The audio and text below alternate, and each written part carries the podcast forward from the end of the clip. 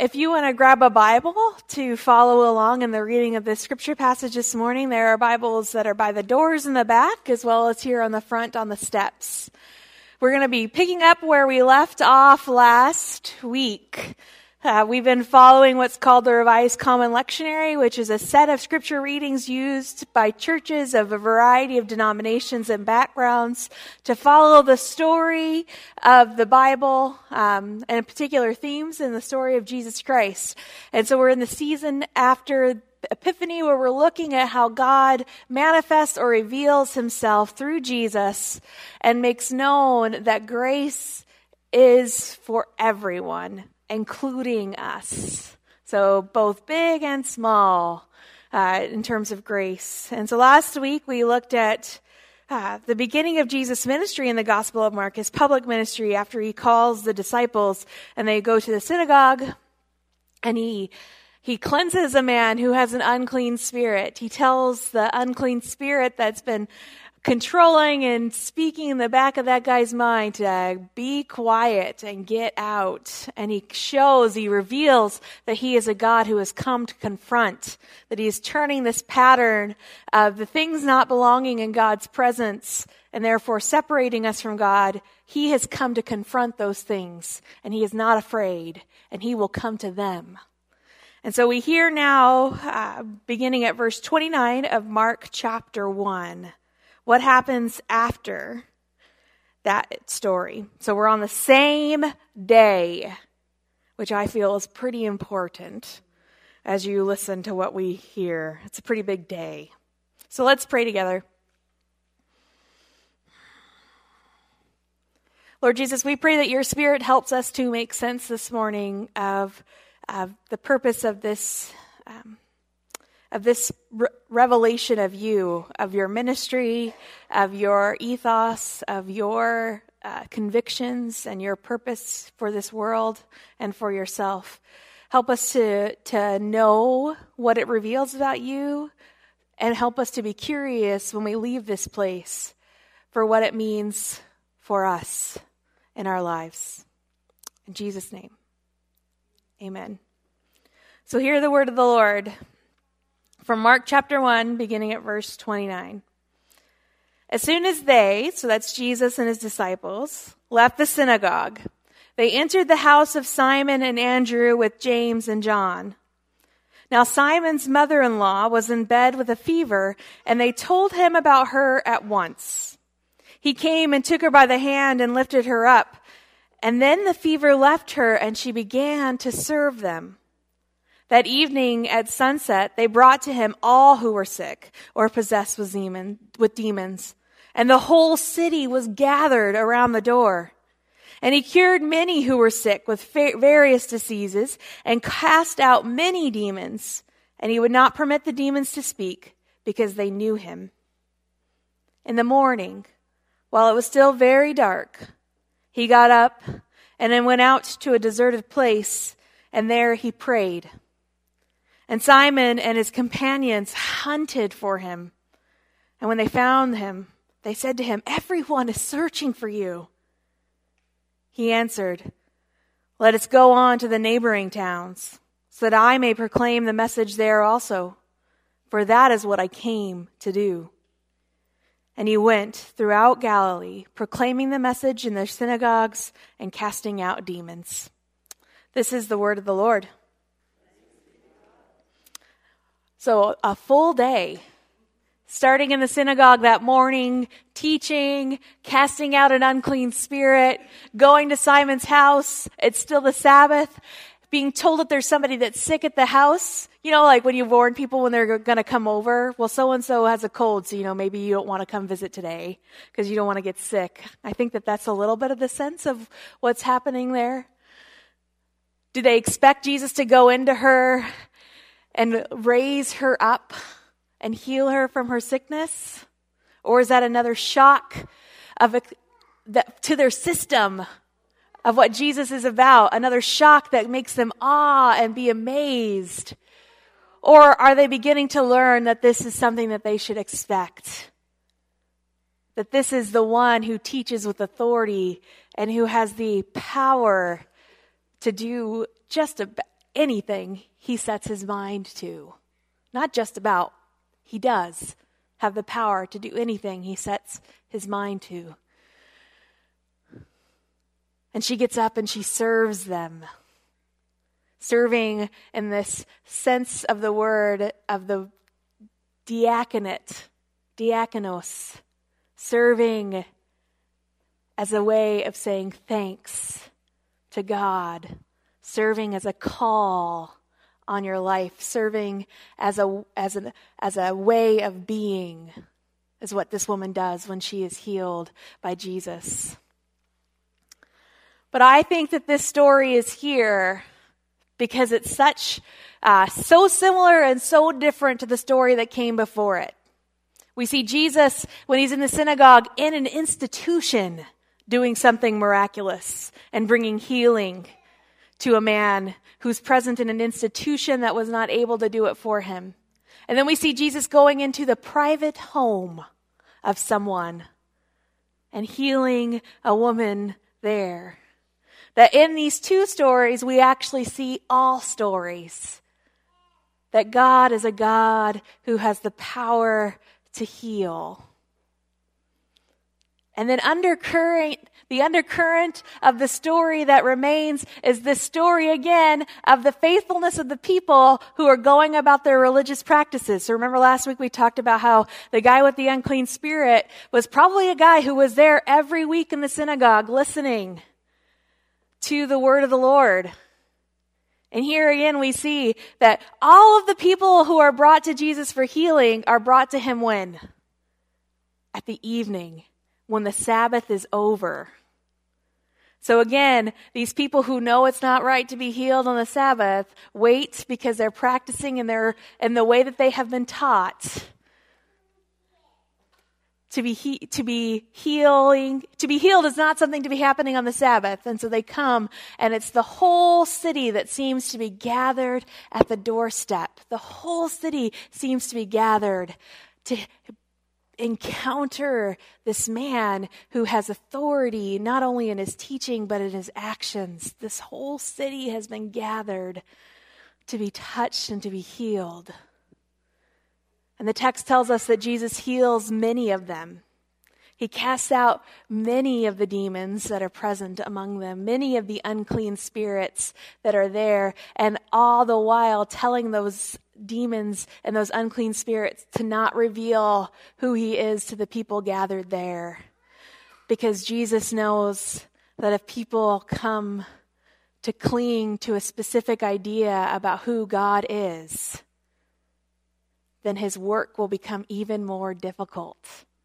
That transforming hearts is possible because with, with God, all things are possible, but there are pieces of us that take a little longer to come around. And those are usually the things that are outside of the will of God. And so God knows that this picture of who the Messiah is is very strong. God knows that in these religious people who have this understanding because they have been taught their whole lives and practicing that who God is, is clear in their mind because they're basing it on what they need that message to be as they are an occupied people. God knows if they find out and realize without being transformed, they will cling to that picture of who God is and not discover through their experience of, of Him who He is. And so He quiets the demons and He tells them to not speak and let Himself be known.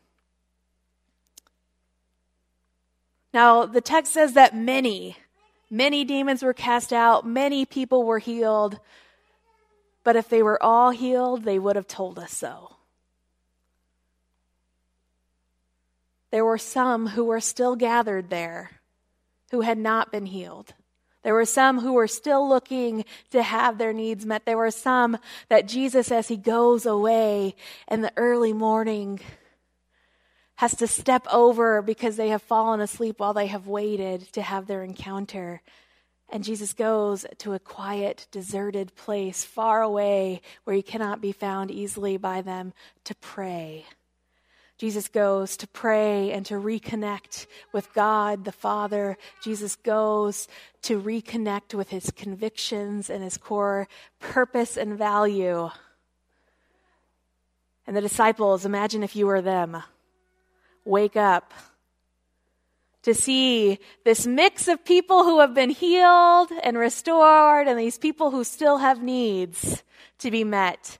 These, this mix of people who are all looking for your teacher, the one who you are supposed to be following all the time, the one who you are actually supposed to know where he is because you're supposed to be with him.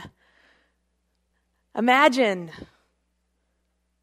Imagine if you were a disciple and you saw all of that need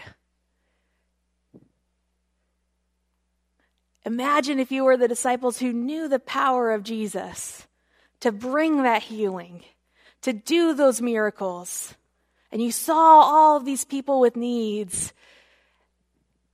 Imagine the pressure and the anxiety that that would cause. All of these people need something from me because I am the one that connects to Jesus. This is the only time in the New Testament that this word is used, describing the disciples as hunting down Jesus. A sense of that overwhelmness, of being overwhelmed with the masses, the number, the people who have been gathered at the door of Simon's house and overwhelmed with seeing all of that need, overwhelmed with seeing all that there is to do that is good. They hunt Jesus down and they say, Everyone is looking for you. We need you to come back, please. And what does Jesus say? He doesn't even answer their prayer. He says, We're going. Let's go next door to the next town because this is what I have come to do. I've come to preach. I have come to spread. We'll let him say it. I may, so that I may proclaim the message there also, for this is what I came out to do. So, in his solitude and his prayer time, Jesus reconnects and focuses in at the beginning, day one of his public ministry here. He's shown that it's a public as well as a private matter. He has shown that he has the power to both teach and to heal. He has shown that he has the ability to do it for all uh, the masses. But he is showing also that there are things that he leaves undone. And so he prays and he is focused in again on what is great, not just what is good. And this is the first of many encounters when Jesus will disappoint his followers. Imagine the disappointment and the confusion that the disciples would feel at receiving from Jesus almost a shrug off of what they have brought to him, about what they see as this need that he started because the people are attracted to him and then leaves undone. Gathered at this place of healing with only the woman who was healed in the house to keep on serving. Imagine that disappointment. Remember the disappointments that you have felt at times when you have pounded the pavement of prayer, bringing to God things that are good and are generally within His will of what we know to be good about life and love and happiness and purpose and family only to feel like God's not even listening to your requests. So, what's the good news there? I suppose the good news is, is that Jesus knows what he's doing. I suppose the good news is, is that Jesus is one who makes it a habit in his life of ministry of continuously going to deserted places in solitude to pray, to be united with his Father, who knows what his purpose is, which is to do the great things of God and to not get lost in the good things of this world.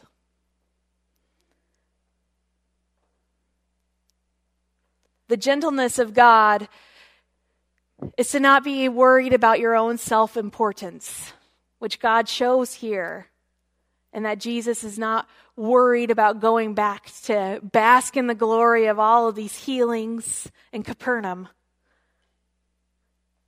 but is focused on the work that he has come to do, which is to spread wide and far both the healing touch and the proclamation of the good news to, the, to everyone throughout the land. And so, the best way that we can overcome our disappointment is to follow in the way of Jesus, to spend that time in solitude and prayer, asking God to help us see the great past the good. To lay down the burden that we have done something wrong, and that's the reason why God's not answering our prayer. And to bask in the comfort that God knows what He's doing. And that is not totally satisfying, is it? But that would not have been satisfying to the disciples either. And they're going to spend the next three years in that struggle, watching Jesus do that, having Jesus invite them to deserted places only to have the needs of the world come and meet them there.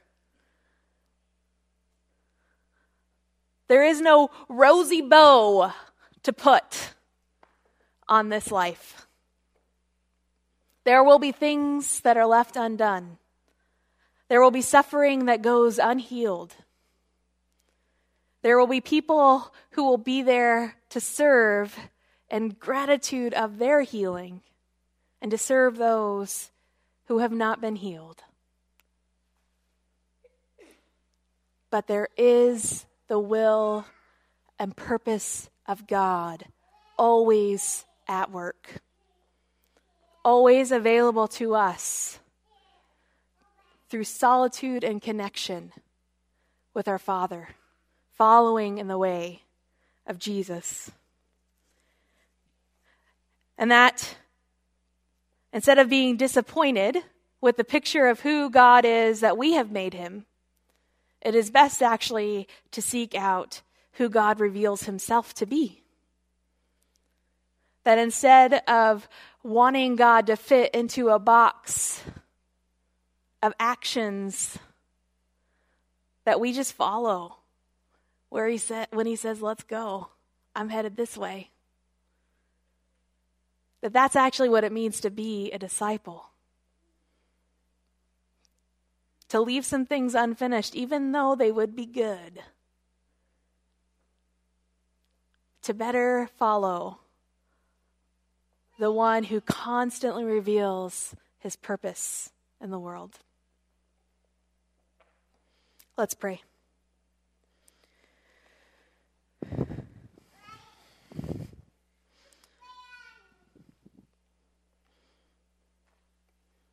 There is much we do not know or understand when we uh, encounter your word. And so we rely on you, Holy Spirit, to apply and make sense of it with us and for us.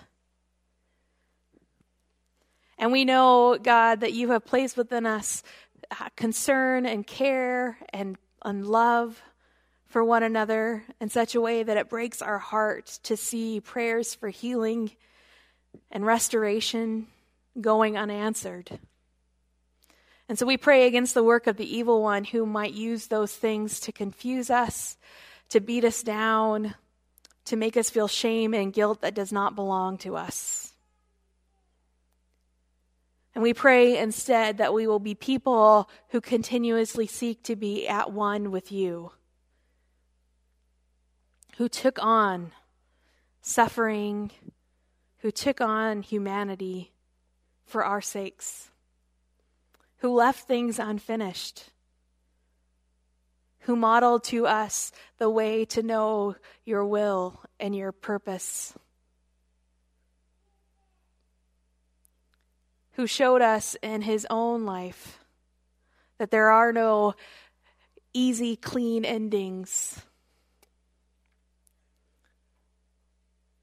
but instead,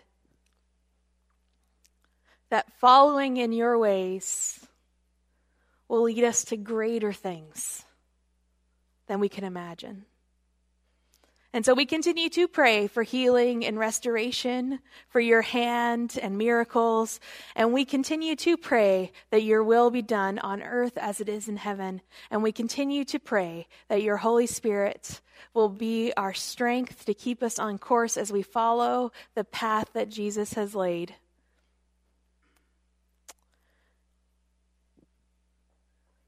Thank you for disappointing us. And thank you for knowing what is truly needed and for sustaining us in all circumstances. In your name we pray. Amen. Our song of response is a song that helps us to think about what will be. What will be if we follow in the way of Jesus, not just for ourselves, but for the whole world.